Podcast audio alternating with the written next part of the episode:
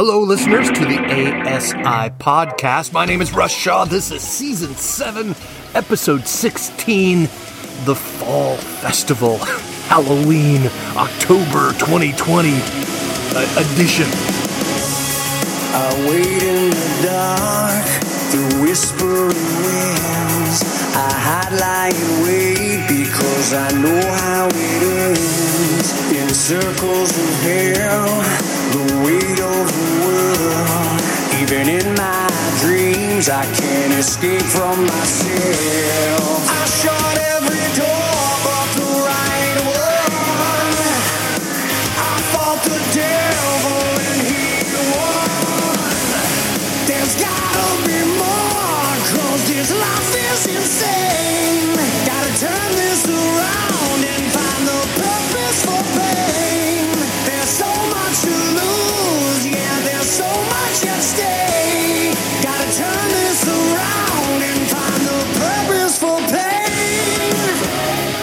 That's Scott State, a bumper from his song, Purpose for Pain. Check out the ASI website and follow the playlist on Spotify. ASI247.org. I left alone. the personification of, of Satan as the shadow side of Christianity. And what you were describing in terms of Mark Driscoll is really kind of that. You're going, there's this Christianity has, especially the evangelical form, but the Catholic Church as well, you know, has always struggled to grapple with the shadow side of itself, right? Yeah. and that personification of this this actual character and being able to take anything and russ you were talking about the flesh and sex and the flesh being this kind of taking on this negative connotation as something as sexual desire Yeah. the shadow side this thing that we banish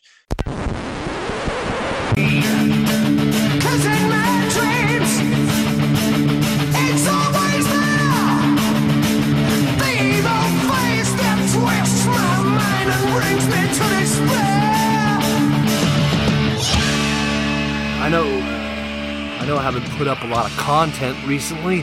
Um, it's been a couple months. I just went through a career change. So I am uh, no longer Lyft and Uber driving, no longer in sales. I'm a full time mechanic. All right. I've been making YouTube videos on that for a long time. I thought, what if I used my, you know, content creation here as a kind of resume to see if I could, you know, get a job working on cars. I I kind of like working on cars. Yeah, it's work and sometimes it's frustrating, but why not see if I could do it for a living? And and sure enough, I got hired. So I'm almost two months in to being a professional mechanic, which is kind of cool. Entry level, still learning. But yeah, man, uh, I'm a mechanic now. Uh, so that's, you know, been me trying to find some of my sea legs when it comes to uh, this new career change and me working 40 plus hours a week, a little bit of overtime, but trying to keep good life balance going on here. Uh, today on the show, Seth and David Taylor join me in the Halloween kind of themed episode. I like to do those, you know, every year, getting into some of the, uh, you know, the scary stuff. A lot of, especially Christians, don't like to talk about. I think it's important some of this stuff. And what we're talking about today is the the theme around the devil, right? Like what are we talking about when we invoke the name of Satan or the devil, Lucifer, Beelzebub? Um, dealing with our demons is a language used in recovery. What what are we talking about when we bring these things up? And Seth and David, I'm very honored to have them join me today. Uh, I had a listener, Herb uh, wrote in, uh, emailed, and asked about other shows that uh, you know. He's like, "Hey, have you heard of this person or this person?" I haven't really. Uh, I'm not really that involved in the kind of uh, sexual addiction, right, uh, community as as I was. Uh, kind of moving away from the idea of sexual addiction as being the major issue. And I, get that, yeah, it feels like addiction. It feels like you're out of control in your own body. And, the language of addiction is, is very useful and helpful. And I'm not Mr. let's not call it addiction. Um, I get calling it intimacy disorder. I get that. Um, but the language of compulsive behavior and addiction is is also very real and very prevalent when it comes to having this thing, you know, feel like it's in control of your body and your like this is a real very real issue and problem and I'm not poo-pooing that or like this is important. So there is a lot of other podcasts out there that are going to deal with, and basically his question was, what about podcasts that aren't um, focused on the spiritual side of things, right? Uh, that are just mainly secular, and I, I guess I'm not really sure what that means to, but I think I get what he's talking about. Like people that aren't talking about God or like there's some feeling of freedom in that, especially if you're in a kind of a deconstructing mode. And anybody who's Christian or religious who is going to take this issue on, this bad habit on, you're going to take on your the way you think about sexuality, um, the way you're actually behaving, right in in the dark places when people don't see you, uh, the way you feel about maybe your pornography consumption if you're going to take that stuff on for real, there's going to be a bit of religious deconstruction that must take place, right? You're going to start peeling off the layers. You're going to start to see behind the curtain, like the Wizard of Oz uh, analogy, right? What is real and what isn't? What is, you know, this very encouraged idea of faking like let's just pretend like everything's okay when it's not and you when you stop doing that um, one word for it is deconstruction. You know, you may f- start to feel isolated or, you know, like starting to see who's safe and who's not safe in your religious community. Um, as you start to really be introspective and, learn from what's going on in your mind, body, and spirit as you take on um, cleansing or healing from sexually compulsive behavior. Um, so when it comes to some of these like secular shows, so to speak, a lot of that and a lot of religious shows as well really deal with a kind of a certain layer, a very surface layer. It's behavior modification, basically. And I think the best analogy that I could use towards behavior modification is diets, dieting, exercise. People who are overweight, um, many of them suffer, right? And, and they're told to just, well, you just need to go on a diet. You need to exercise. Like they already know that. Everyone already knows that. If it, and, and here's the thing. That's why I named this show "Attitudes of Sexual Integrity," because attitude changes everything all right. If it was just information that kept people from being obese, there would be no obese people, right? There, there is gazillion books and more coming out every month, every week. There's probably a new podcast on health and, right, and dieting and exercise. Like, new ones coming out all the time. Like, information and lack of that is not the issue. The heart right? This Jewish idea of what's in the heart, what comes flowing out from center. This is a, another metaphor, it's an analogy. But your your heart that's pumping blood is beating all the blood from right to the tips of your fingers to the tips of your toes into your brain. It starts in center and moves outward. Motivation is much like that. Everything you do when you get up in the morning, what, where you go, going to work, you know, how you do life, especially in 2020 during this mass disruption, right, of the pandemic. Heart, heart disease, you know, um, heart health is, is very important. So I guess if that makes sense, hopefully, that's what I I like about um, shows like My Pilgrimage. There's a there the, the pilgrimage shows. My friends Seth and David, they're doing a show almost every week lately, and some great content in there. These kinds of this kind of material goes beyond that upper level of and I think that stuff's important, all right? Like yeah, creating new habits, knowing the information, getting educated about um, sexually compulsive behavior can be very helpful. But getting into the the lower levels of that, understanding your own way of experiencing life, of, of managing stress, of handling relationships and intimacy and people getting in close to you. That stuff is incredibly important too. So I'm going to shut up and we're going to kick off this episode with Seth and David um, talking about the devil.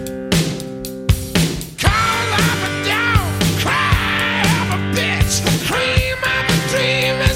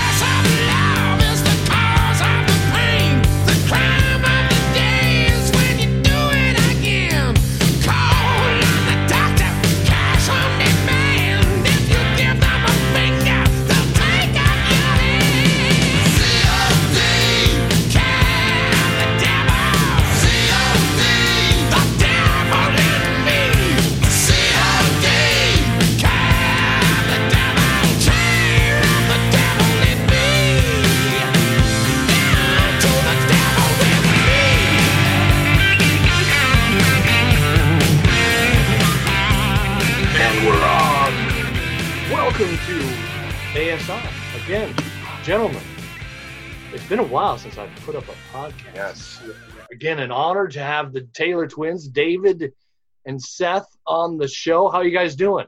Haven't been called the Taylor twins since high school. Thanks. That's great. I love it. Yeah, man. I'm good. So, yeah. what are we talking about when we talk about the devil? That was sort of the every year I like to do like a Halloween kind of episode, and that's something. Uh, Rob Bell has a book. You know what what are we talking about when we're talking about God? I thought, why not the devil? I think I, I was texting with you guys. My wife and I watched a documentary about Michael Jackson. Um, and it had to do with the, the HBO documentary with sexual abuse. And one of these kids is talking about his story. And I'm just like, like I couldn't watch it. Like at some point I just went, no, this is just fucking too much. Like I'm not, this is not entertaining.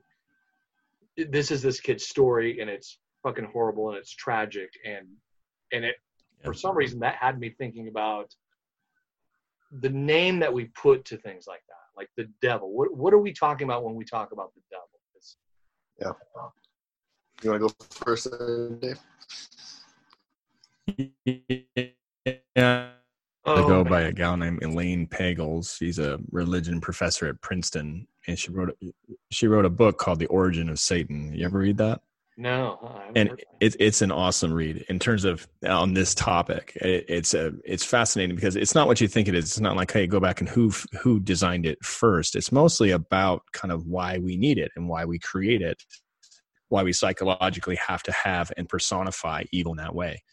Because I mean, if you were asking me what I believe is there's this is there's this actual like character, this personality, this embodied personality that's out there, kind of running the evil show and just geared and, and through evil like that. No, I don't believe that that's the case. But you know, the empirical evidence that evil exists is is everywhere, right? We we see it, we, we experience it, in and at times the whole world experiences one massive kind of what you could call evil. This this overwhelming, um, you know, I mean, in Hitler, of course, is the classic example and everything. If we were to um, sit down and hang out with Adolf Hitler if, if Hitler was hanging out on the podcast or we were all just having a whiskey together and stuff and then we started talking, you know, I know Seth would be like, you know, like feeling his energy. And then I'd be like, you know, hey man, like you okay? You know, and we'd start like trying to help. We try to we try to help him kind of get past it. There's this there's a great Germans movie. Don't, Germans don't drink whiskey though. He'd be No, Having right, a right, nice of half of Weizen. You'd have a, you'd have a pint, yeah.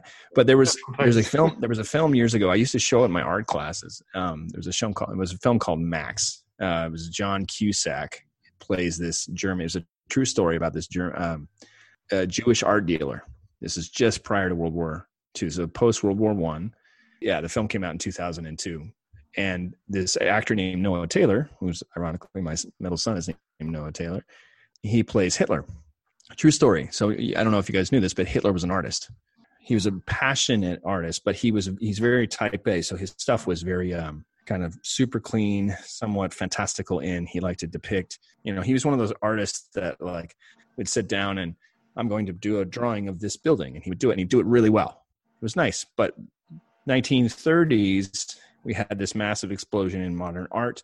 What was kind of happening in the art world was everything was going abstraction, right? were Right. getting into uh, Gustav Klimt and, and Van Gogh and, and the Impressionists and the Post Impressionists, and we were even leading in slowly into modernism, uh, like like abstract expressionism, where we, you know, 1940s, 1950s, World War II, post World War II, you've got Jackson Pollock and William de Kooning and doing all these crazy uh, abstractions, right? Well, he was this guy who wanted desperately to be a successful working artist. Ironically he got out of the army you know what i mean? He's working in a laundry shop and he's actually trying to kind of do his art. This guy uh what was his name? His name was max rothman. He was in he was a a, a, an, a jewish art dealer and he in berlin german family jewish german. And he met adolf hitler and they became friends. And this is this really happened.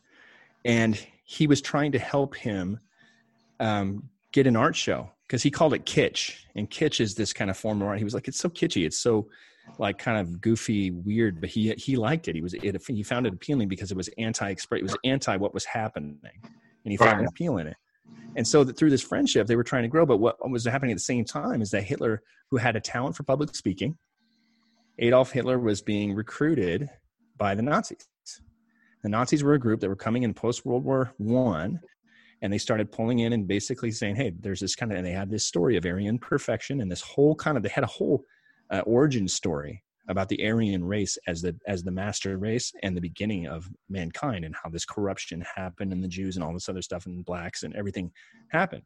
They presented this to him. He was literally a guy kind of at war. Now, as it was depicted in the film, started doing some speaking for them, got some kind of credibility for that because people really liked his speaking. How do I feed that egocentric part of you so you can kind of lose Mm-hmm. yourself, right? Yeah, absolutely. And he did, right? He Yeah, yeah. Like Hitler Hitler ended up giving himself over to this thing. Of course, he had a narrative that was driving all that that that's that allowed him to survive. He was lot ripe of- for that. Right. Yeah. Has either, either one of you guys read? You ever read Mein Kampf? No, I I've read it. chunks of it. I I never I never sat down and was like It's okay, a tough read. I actually got through it. It's a, it's a tough read. He was not Wow. a good writer, but Yeah, no, no, not, it's probably the same as an artist. yeah, but it well, it was it was it was. I hate to say this, but it was a lot like listening to a Donald Trump uh, rally speech. It was very true to form. It's it's actually a really solid comparison, but it's just it's kind of it's just a rant, but it's it's literally the the it's like if he wrote down everything you just said about his his actual psycho person, you know, like his psycho basis for his personality, like Mhm. put into put into words. Yeah. So Mein Kampf was it was the embodiment of you, you can't you can't read it and go this guy's evil. You read it and go, I totally get it. You know, Yeah. I, I, Yeah. I can I can see why he did what he did. the, the, the survival mechanism. Oh, it's it's pure, it's pure survival. Yeah, Like yeah, there's a damage to a person like that, right? Like there's a part of us that's trying to, like we're not Yeah. good enough, so we need to Right. bring forth this yeah. part Well, of it's pu- ourselves that. I, I would I would say it's not a part of it. It's it's a one hundred percent pure that because anybody. Oh wow, Dave just shared this photo. This is fascinating. That's a, that's one of Adolf Hitler. That's one of Adolf Hitler. Adolf Hitler. Yeah, A Hitler. Yeah. Jeez, man, that's incredible. Yeah. So he was an, an idealist, right? He he wanted to he he felt that art strongly that art was sub perfection. It was supposed to erase the the less desirable things, and it was the opposite, right? Abstract expressionism was embracing all of the ugliness. I mean, you got Salvador Dali, right, doing surrealism. you got all this crazy stuff that's starting to express. right, but but it's because artists at the time were you know the camera had taken over all the rep- artists were left to try and represent the good and the evil, the spectrum of human experience. And he was Right. basically trying to call everybody. He was he was like adamant. This is supposed to be. And if you actually look, the the first major public um, public works project that he did as chancellor of Germany was the National Art Museum where they overhauled. He basically banned abstract and he overhauled the museum to be a national museum of Aryan perfection in terms of kind of, of just total perfection, everything from the architecture to the, and then he took all the abstract art that they, that the Nazis, when they, on their march through Europe, they took all the abstract art that they got and they started an art show and they toured that art show. It was, they took the paintings, they hung them up, and they hung them and they smashed them into small spaces, hung basically like writing, making fun of it and, and trying to humiliate the art. And of course it drew popular art show and world thing, you know, and, this just comes from my, my experience in teaching art and teaching university art.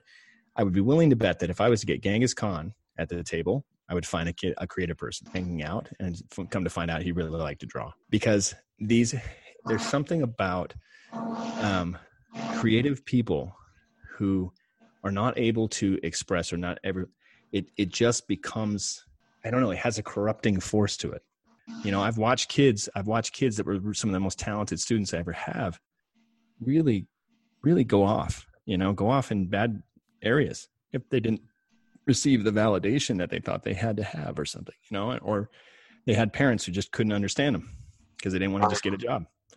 Didn't want to become a lawyer didn't want to become a doctor you know what i mean? They just they they were something else that they wanted to do with themselves but it didn't pay you know? And that, and, and the whole devil character the whole the whole idea of evil and this whole idea of personification of satan i find it fascinating because i've always thought how much art has satan inspired it's amazing it's you know what i mean Yeah.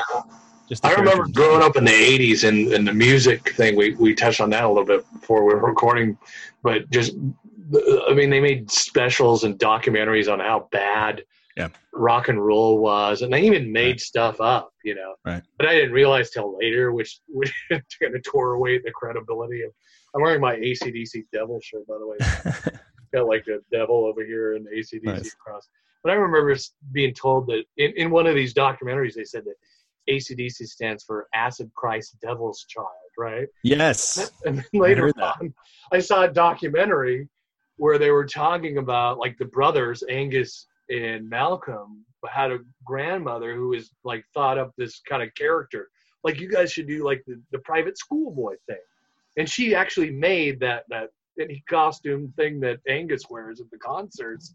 Like she made that little, you know, Oh, no schoolboys kidding. wearing the shorts, you know, and the stripes and all that. Like she made that.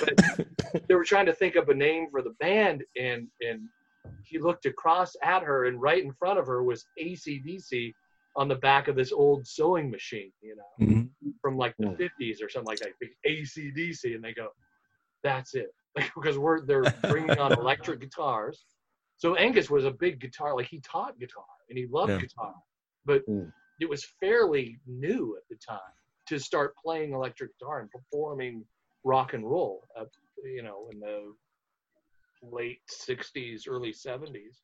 right But yeah, when I heard that, I'm like, oh, so they, they were- the Christian, uh, you know, right, conservatives were lying to me. right um, Kiss, Kings of Satan service. yeah Um, but a lot of that music, uh, they talked about how, and this reminded me of some of what Seth said. The uh, uh, hell ain't a bad place to be, you know, and and even Highway to Hell. Like a lot of the lyrics, yeah, it was to piss off parents and they're getting teased or something, right? Like I'll jump on that bandwagon and be the I would I would like to see the Russ Shaw Satan playlist on Spotify.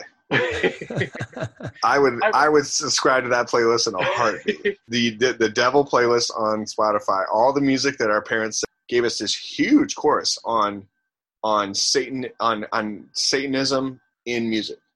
You remember that, Dave? You remember Mr. Dick did that? No. You don't remember that? Oh man, i know that music was, a music was a me. big we music did a whole huge thing, for dude. He brought us Yeah. into how Satanism is in Christian music. We were we weren't apparently li- allowed to listen Wow. to Petra. Remember Petra? We I couldn't listen. remember- and I remember, I remember being told that Petra's drum rhythms were uh, would, Yeah. would would would somehow like palpitate my heart and stuff like that in an unnatural way or something. Wow. Like, Well, that was from that was from the uh, Bill Gothard thing. Yeah, yeah, yeah, but yeah, yeah. but in that class though, we were we were he was giving us the inside scoop on how to find Satanism and everything Right. and all right, the music. Right. I mean, he was showing us we were Motley Crue and Madonna and like all this stuff where where the Satan, Satan was finding its way through all our music, and and that was like this. Holy crap! I mean, I remember, God, it's a up in high school, like throwing away all my secular music. I mean, I threw away some good stuff too, like really good Yeah. stuff. You know what I mean?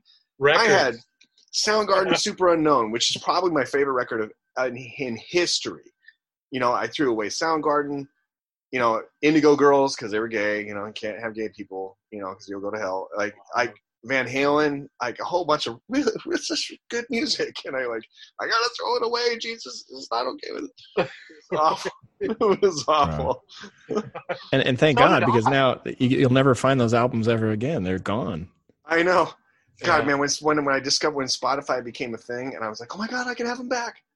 I mean, I listen to Superunknown all the time, like all the Yeah. time. Like it's my Sure. skateboarding music. I love It's it. the- yeah. I bought the- some of those albums back.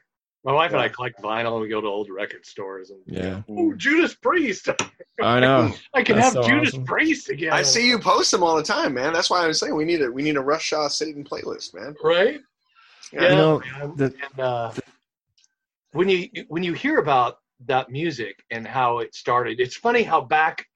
I was thinking about this a little bit today in preparation for this. Is is the the music from the the blues era, right? Like oh those. Mm-hmm. oh, This was a movie. I forget the movie, but these white kids driving or riding their bikes at, at night by this old blues club and they kind of, ooh, what's that music, right? And they hear the blues music coming out of this, and they look in the window and they're all dancing in there, and it's, I'm pretty sure that's the devil. Right. They're they're worshiping the devil. Or Yeah. whatever. Yeah. But that music is birthed out of pain, you know. Yeah. Yeah. And I think a lot of Well, it's white the- man's. It's, it's the white version of hip hop, right? Like you know, you talk about where hip hop came from and why it was born. yeah, and what it was what it was for like that music was the was the disenfranchised white kid that Yeah. version you know what i mean is what Uh-huh. birthed that music for sure and I think a lot of it had to do with religious. Um, I think that's a lot of time with the Bakker thing came about, you know, in the Mm-hmm. '80s, and all these big scandals were coming out, and you know, hey russ by the way Jay Bakker is moving to renton yeah, I heard, I know. yeah When, we're uh, gonna get him on the podcast there brother That's right, absolutely. You talk about it talk about a rebellion punk rock guy we got you ever had him on your podcast Yeah, oh yeah, Jay Bakker was on your podcast He was on Punk Theology. Yeah, no way yeah, Yeah. he's moving to he's moving to renton man yeah, that's amazing. we're That's gonna be hanging out what he does in, in Seattle. Yeah. But I- yeah, I, I remember that uh, at the time. I remember reading the Playboy article when it came out in Playboy magazine, and and being kind of like, wow. you know. what were you sort of- doing looking at Pay- playboy russ Well, I was a drug dealer. Dude, so there was that. Like I totally, fuck, I guess I'm just going to hell. well i guess that you're was a big part to of it then. too, is and how hell is not really like. I think a lot of theologians or maybe good Christian people think that hell is going to scare a lot of folks, and when you It scared the shit out of me my whole childhood, man. I was it- scared it to scared me to a certain extent, but I oh think man, just through some of the damage that I've experienced, yeah. I- at somewhere down deep, I just decided, I, I didn't decide, I concluded from what I was taught that I was dirty and bad. And no matter how hard I tried, I couldn't be good enough. Mhm. And so I was just Mhm. going to hell. Like that was just my destination. Right. And As so, a real place. oh yeah, I, I just figured, I guess, you know, if, good people go to heaven and bad people go to hell, I, I'm going with bad people because I can't. As matter as, as hard as I, I think a lot of it had to do when I real peeled back the layers and like Seth was talking about and getting quiet in my own spirit and listening to some of the voices that came up. A lot of it had to do with how I grew up and being sexually abused, mm-hmm. and and some of the language to that my abuser used in keeping me quiet tied in with a lot of that Christian narrative. So know? I would like, okay, being that the topic of this this podcast is the devil, which we're we're kind of dancing. You're gonna have to change the subject. You're gonna have to call it, you know, art, music, Hitler, and the devil. What they all have in common, kind of thing. This actually, just a- I'd listen to it. That sounds. I'd listen to that in a heartbeat. Yeah. That sounds Yeah. really interesting. Yeah. Yeah. Um, I would like to know. Okay, so here, here's the thing. the Satan, okay, the devil, as a character, okay, Uh-huh. was called the father of lies. There you go. And the father of lies was what we were taught as kids. This is the father. This is the one that tells you. Beelzebub, Remember- the swarm. Beelzebub. We, we would hear the sermons. The devil's trying to tell you that you're this and you're that, and you're this and you're that and you're that. But Jesus says you're this and you're that and you're this and you're that. Well, and it's really interesting to me. uh, I when I think about the archetype, because I, I see this the devil, the Satan is the is an archetype. Okay. When I think about the Satan as an archetype, I think about people like Mark Driscoll. You know, I think about I think about the characters that were standing on the stage going, You're going to hell. You are who do you think you are? You slimy, dirty piece of shit. You need Yeah. Jesus. I think of Right. the devil incarnate. Like that is the Satan Right? Yeah. And and so I'm curious as someone who attended his church and stuff like that, and as coming from where you came from, it, it it's it's not in any way, shape, or form surprising to me that someone that came from where you came from and the music that spoke to you and the experiences you had and the pain and the abuse and all that kind of stuff that you ended up sitting under Mark. Right. Right? Yeah. But like the de- the devil just changed clothes. Does that make sense? kind of i think that mark at the time for me represented someone who was kind of counterculture religiously and he was getting accused Similar to the punk music and I, everything else. It was yeah like counter, you said swear words from stage counter narrative, right? they touched on him in you know blue like jazz you know Right. donald miller touches on this cussing pastor you know stuff like that and he was and he was being criticized by the kind of the religious establishment at the time, which I thought was cool. And I was doing Yeah, this podcast did, back yeah. then too. So keep in mind, I was still I was cranking out ASI shows at the time. And who's this young new hip pastor in Seattle? You know, God, you've been turning on podcasting a souls long to time. Jesus. I wanted to say something about that because um, going back to the Elaine Pagels book, she kind of the book really talks about the personification of, of Satan as the shadow side of Christianity, and what you were describing in terms of Mark Driscoll is really kind of that. You're going there's this Christianity has, especially the evangelical form, but the Catholic Church as well. You know, has always struggled to grapple with the shadow side of itself, right? Yeah. and that personification of this this actual character and being able to take anything and russ you were talking about the flesh and sex and the flesh being this kind of taking on this negative connotation as something as sexual desire Yeah. the shadow side this thing that we banish that feels like redemption and on the book that we wrote was all about kind of this thing of welcoming back these parts of ourselves that have been pushed into the corner by our theologies by our belief systems and, and saying no no no that's actually we have to be whole people and the shadow is a part of that. And that what happens when you do that and you begin to examine your shadow side and welcome and start to welcome those parts of yourself back you inevitably get pushed out of christianity. Your theology just gets messed up and it's it's changes and you can't you can't align yourself any longer with that super hyper dualistic idea of there's this character came satan i remember when i when i started to deconstruct i was struggling with the um, the loss of all the relationships I had in the church, but also with the, my relationship with the Bible and my relationship with my whole kind of Christian self. I went in to see uh, a friend of mine who was a men's pastor, and I went in to see him, and I I just kind of was like, hey, I have to talk to you about this stuff. And I went to this massive church, the biggest church in Alaska. It's like four thousand members. I'm sitting there just talking to him, and he basically when I'm telling him how this experience that I was having of joy and healing and love and all this stuff was happening outside of the church. And he says, Well, the devil can do that. What? And he says, Yeah. He says, The devil, devil life. can give you a fake peace to deceive you. We're fucked. That's what he's Exactly saying. what I right said to there. That's exactly what I said to him. I go, What what chance do we have? Like if that's the case, if if if the devil has the same powers as as, as the Holy Bible, you know, prescribes to the Holy Spirit, I said, what the fuck? What am I going to do? Yeah. And I literally, I take the Bible, and I'm like, what does this mean? If if my life experience, if the devil can heal me and give me peace and joy and love and all the all the fruits of the Spirit are coming from the devil, like what chance do we have? Yeah. It, it it was so counterintuitive. It was so counterintuitive. That's where Seth, for me, I think you, Seth, helped give me that mystic language because I didn't really know what it was. Because I, you know, getting off of dope and going through recovery and all that stuff, and I had this, I started to have this filter for what was real spirituality and what was the lies, right? Right. Because I do believe that to a certain extent. Like I don't. I mean, I get what that guy's saying, and, and just from his worldview, he was probably trying to be helpful, you know. Yeah, Just it's like drug job. Yeah. I, I was sort of that guy for a little while. Like, you know what? And I met a dude, the guy who I, I think I touched on that in the last recording, um, kind of a new agey dude, you know, and he meditated and he sat in the lotus position and he, he looked like he was, you know, That's the Like, that's the. Satan. They don't even tell you this, but that's the Satan position. that's right. don't But for him, for him, he really felt like, and I, I believe this was genuine in him, as fucked up as this guy was, using teenage guys like myself as fucking drug mules. But Mm. I think he really believed somewhere inside him that drugs or getting high was helping people escape. Yeah. And we were a part of that. Like, Yeah.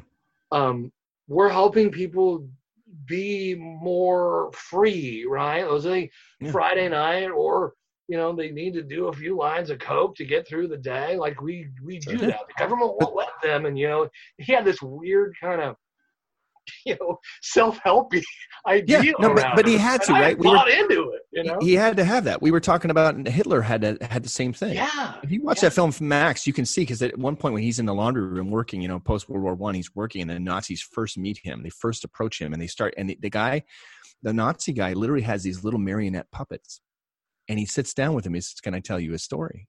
And he's evangelizing, right and he sits down, and he has a, and he goes through a little puppet show, explaining everything, explaining why you're working in a laundry room right now, and why we lost the war, and why everything happened. And he had that narrative, and he gave him that narrative. So of course Hitler said, "Yeah, we need, we got to get rid of the Jews. Look what they're doing to the world. We have to we have to exterminate them, all of them." So They- my, when I had Mormon missionaries over, they used uh, construction paper cutouts. Yeah. The, Yeah. the lam- laminated construction paper cutouts to explain to me uh, how, how I can get to. Uh, I can't remember which layer of heaven. It was one of them. I can't get to the best ones, clearly, but No. a different way. Yeah. No. I was like, this is the most adorable thing. It was like a 19 year old girl who'd been homeless and living in her car with her. So her mom had been rescued by the Mormon church. And it was just, there was something so sweet about it. I remember just going, yeah. this is wonderful. Yeah.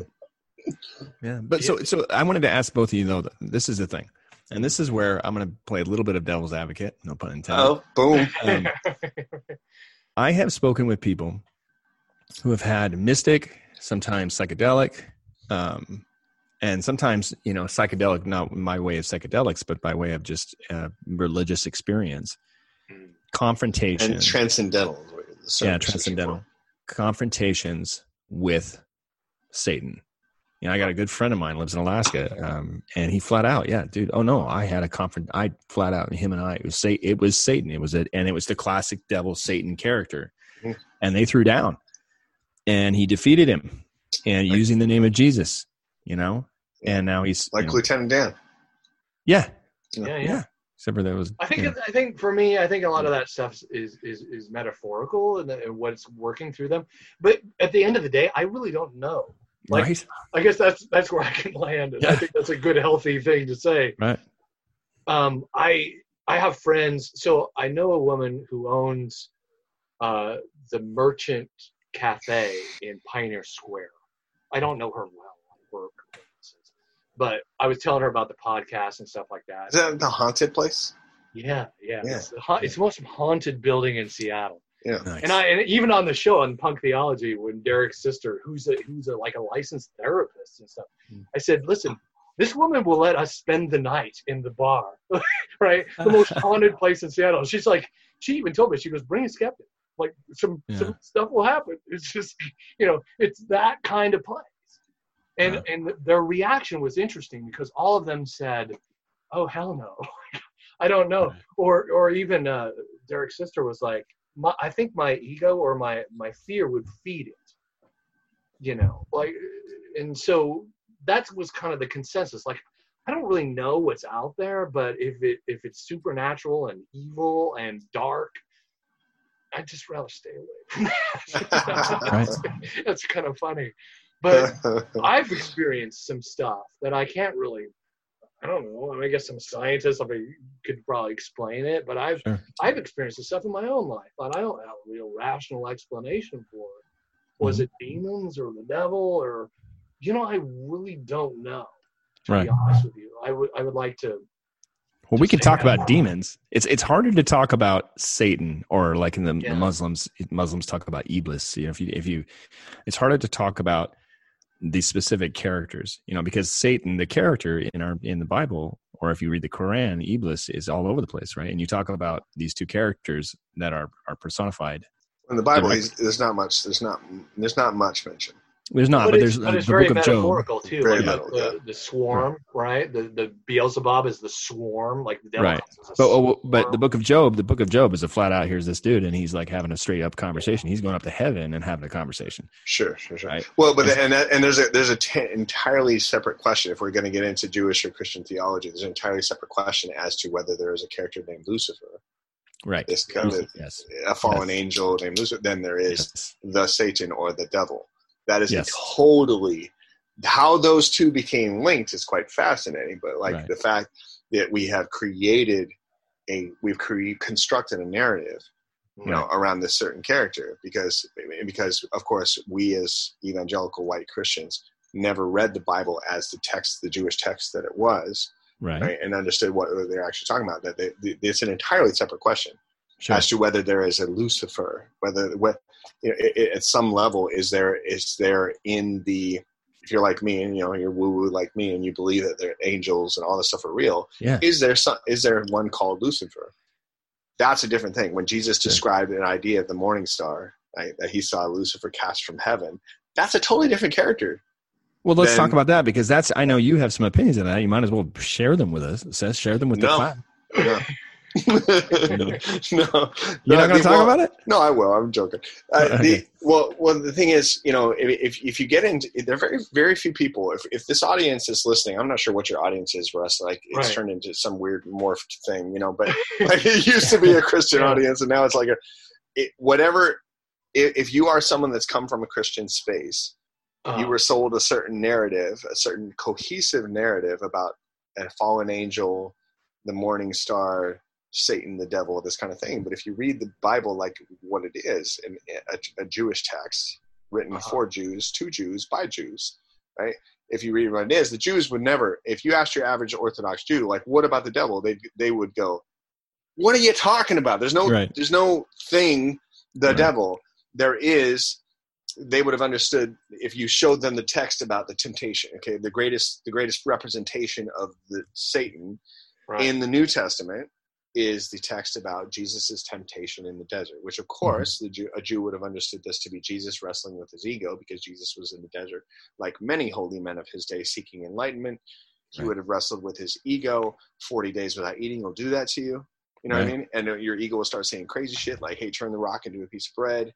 You or the book of whatever. Genesis with the snake, right? Like Right. similar. Yeah. Gen- that was it. Was a story. It was a story about human ego, the ego, and the need to survive coming in.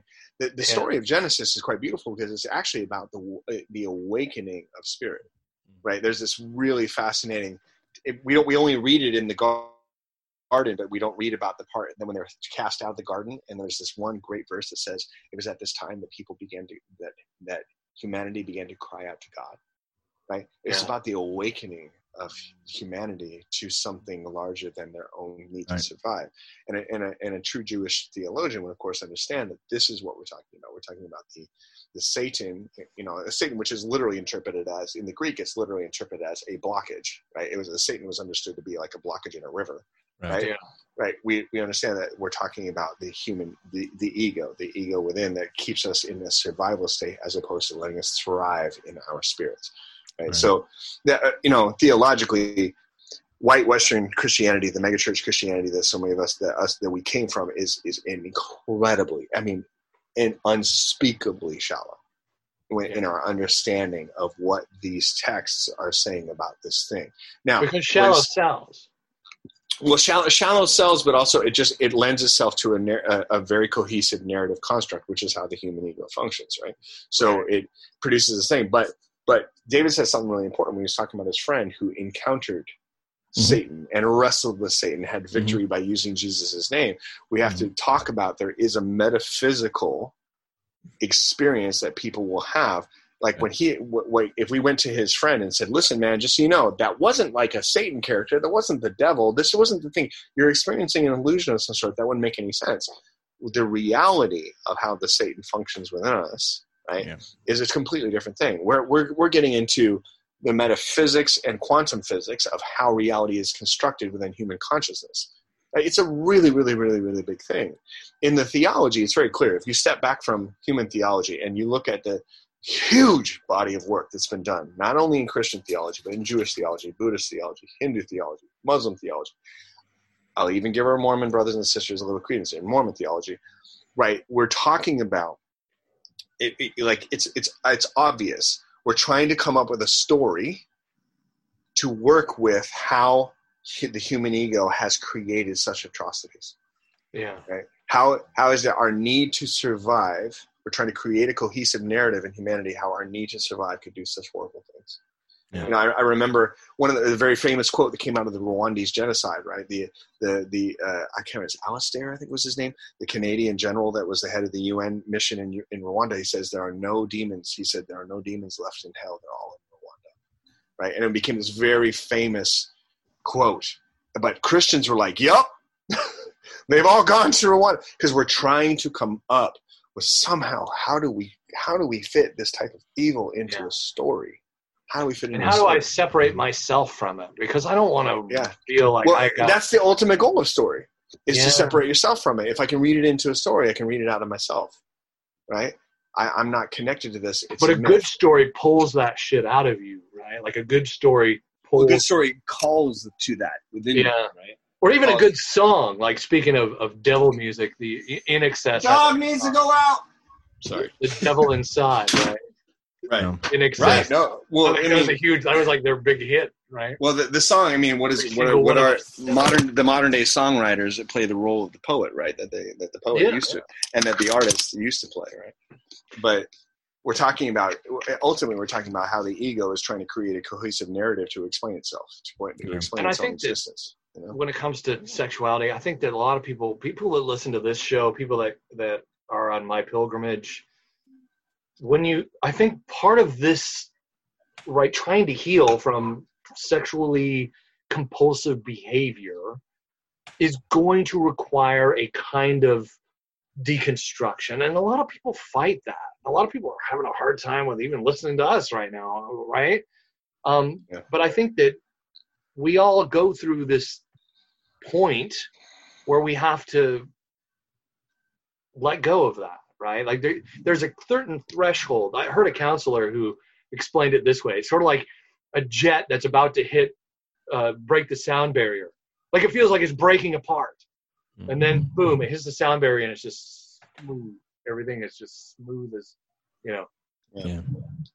When you think about uh, like that guy meeting your friend meeting the pastor in the, the pastor's office, it was you. It was David Yeah. it's me, meeting yeah. the, the big guy pastor in the pastor's office. Like that's one of those moments where you're confronted with that thing and you're going to cross a line, right? Yeah. I think for me, another one theologically was was penal substitutionary atonement and how that story really kind of helps people live in the dark. Like if I can tell you that you need to check this box and that you know Jesus died for your sins and you have to say this magic prayer and then once that happens then then Yeah. you, you cross the threshold to not being Satan or demonized or whatever right Yeah. a puppet of the devil um for me like that was a big one too that, Right. that when I was at my worst you know call it fuck you God and all that right. he was selling meth or trying to sell meth to middle school kids. I mean, that's some pretty horrible shit. But I Well- did it thinking I'm just, I'm just hell. I'm just garbage. I'm just to the creator of the universe. I don't matter. I didn't matter to anybody. Um, and and I think that some of that idea around penal substitutionary atonement, like when Jesus died on the cross, it must not have been for me because it's not working Right. but I do believe the creator of the universe loved me so much. It was kind of like, oh, like you're screaming and cursing me. I'm just gonna put you over here for a while. we'll just put you over here for a while. I still love you. You're still in my hand, and I, I still care about you. Um, I don't know. That's kind of the narrative that I. Well, that, well, that's how that's how spirit starts to show itself through these spaces, right? The light. Yeah. You know, this I love the Book of John. Like, I love how you have this giant thing, and also in the Book of John, John chapter one, this book shows up in the middle of it all and says, "In the beginning was the Word." The Yeah. Word is- You know, and the light shines in the darkness. The darkness cannot comprehend it. There's this little mystical thing that comes out through it all, because in the end, and the spirit will show itself through every single act of darkness in the history of this world has show, has allowed for the light to shine through. I, I, I'm gonna, if I cite, it can cite Rumi for a second when he says, you know, the wound is where the light shines through. You know, Yeah. this is the nature of it all. This is why I'm a Jedi, not a Christian. Why I'm a Christian. I, I see myself as a Christian. But the Jedi, the, the understanding is it was always about this unbelievably beautiful balance between light and dark. We're not trying to eradicate the darkness. We're trying to come into a balance with it in a relationship Right. with it that's loving. Yeah. So, Yeah. Yeah. Interesting. I just uh, Shut up, devil.org. I just texted you. Yeah, I don't know if you guys ever heard of it. A few years ago, there was an app that came out called Shut Up Shut Devil. up, devil. I remember that. was I so remember awesome. that. It was haven't so heard of awesome. this. It was so up, great, devil. man. It was one of the more entertaining kind of pieces that came that came out. and Shut I, up, devil. It's an I app. downloaded it. Uh, yeah, I downloaded it, and I and I- Power to silence Satan. Get it on iPhone or Android. yeah, and it's great. And if you watch the video, Everyone that's listening to this, go to shutupdevil.org so you can follow Shut Up along Devil. with us. dot org and it was fantastic because like you get watch the video and the guy's explaining how the whole thing just it was that thing of um they had you have to have answers to everything that was my friend you know and I, my pastor friend you know he's got to have an answer got to have an answer to what we have to have answers and, so, and then the only answer you can come up with is it's the devil because it, the devil did it you know I'm, Right. All this peace but i'm not having it inside my christian theology and oh well, then the devil had to do it because and and my, mom, my my mother's lived her entire life in that framework right Yeah, and yeah, the whole like, life. If we and- said this to her right now, she'd be like, "That's just lovely." How, That's so good. That's so great. Right. And and and the the idea is is ancient. It's it's a very primitive and ancient kind of understanding of uh, and people can go if they're if they decide or, or if they're in a place where they're going to live their life at that level of consciousness, they'll do it for they can do it for decades. You can do it for the entire life. And I know lots and lots of people, in, including quite a few of my family members. You know, we have a cousin who's living a happy, a relatively happy, uh, successful life and and who lives in that theology and lives in that understanding and is going to operate in that way. And so it's like I, have no judgment from those people. But ironically that pastor that pastor who who said that to me like he ended up deconstructing. He ended up leaving the church and he ended up now he's you know what he is? He he called me like six months ago. I got a call from i hadn't talked to him in years. And because i had you know him and i had had conversations over over at post that crazy conversation we had conversations about spirit about about peace and joy and love and all these wonderful things that kind of come through that living and it ended up transforming his life and now he he is a what do they call it a pastor who basically ministers to people that are dying their terminal illness what do they call them oh, Oh, yeah. God. What's the term? convalescent pastor or something Yes. No, no, not con. like that? Not No, convalescent. that's it like- might be that. Yeah, I know what you're talking about. Huh. and that's Uh, that's what he and he let he yeah. left he doesn't teach in church anymore he says he doesn't even go to church anymore he says because i found life elsewhere i found this that and he goes this is this is what i was called to do. And Yeah. and now and he said that in that space he's becoming less and less and less and less religious because he's encountering all these people and he's literally helping guide them to the end of their lives and in peace and joy and love. And he goes and he goes in like theology judgment like it doesn't work. The devil doesn't work in that frame space. The narrative breaks down and it doesn't work for him anymore. And it was, it was really beautiful. We had, we had him talking for like three hours. Just sat and talked on the phone and just having this wonderful beautiful conversation. And i was just like oh, what an awesome thing to see somebody just come around through love you know? It was Yeah. awesome. Yeah, that is awesome.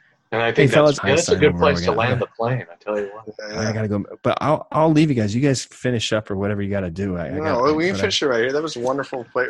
David, you always have a way of wrap, like a true podcaster. You have a way of wrapping things up. I'm learning, man. Like I've listened to, uh, you know, I've listened to Russ's podcast. I've listened to a bunch of other podcasts, and I'm listening to the way that people talk and tell and talk stories. It's a fun thing. Man. Please allow me to introduce myself. I'm a man of wealth and taste. My pilgrimage. If you go to asi247.org, you can. There's links to my pilgrimage. There's links to the podcast that those guys are doing. Um, I encourage you to check out the Facebook group. If you do Facebook and social media, would love to have you uh, on board with uh, with what's going on over there. I'm active on my pilgrimage more than my own heart, mind, love, sex, and affection, which is a Facebook group that I've started. Mostly it's content that I've used on the show, uh, reposting some of the things I've talked about. But I encourage you to check out my pilgrimage, uh, asi247.org. I wanted to leave you with a song by a guy who I was told was the, the most satanic music you could listen to. Focus on the family, James Dobson, and you know everybody's warning kids not to listen to Ozzy. And uh, this song, I mean, here's a guy who's also struggled with sexual addiction, been through the ringer when it comes to substance abuse, fighting demons, and uh, I love this song. I wanted to sign off with this. Thanks for listening. Till next time.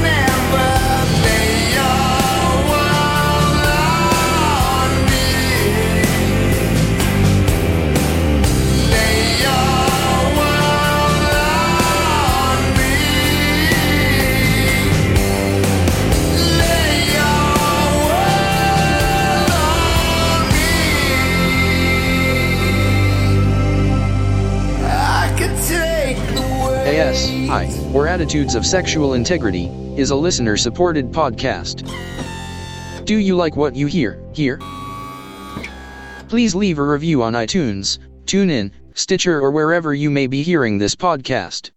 The podcast, Attitudes of Sexual Integrity, is owned by Digital Audio Project LLC, who is responsible for its contents. SI, the podcast and its content is for informational and entertainment purposes only and is not intended to replace or substitute for any professional physiological, medical, legal, or other advice. In addition, Russ makes no representations or warranties within or through the podcast or website. If you have specific concerns or a situation in which you require professional physiological or medical advice, you should consult with an appropriately trained and qualified specialist. Like the jams we play here on the podcast? Go to asi.org and follow the Kickin' playlist, or search ASI Podcast Bumps on Spotify. Follow the bands if you like the music and get notifications for concert dates, merch, vinyl, and stuff. Okay, bye now.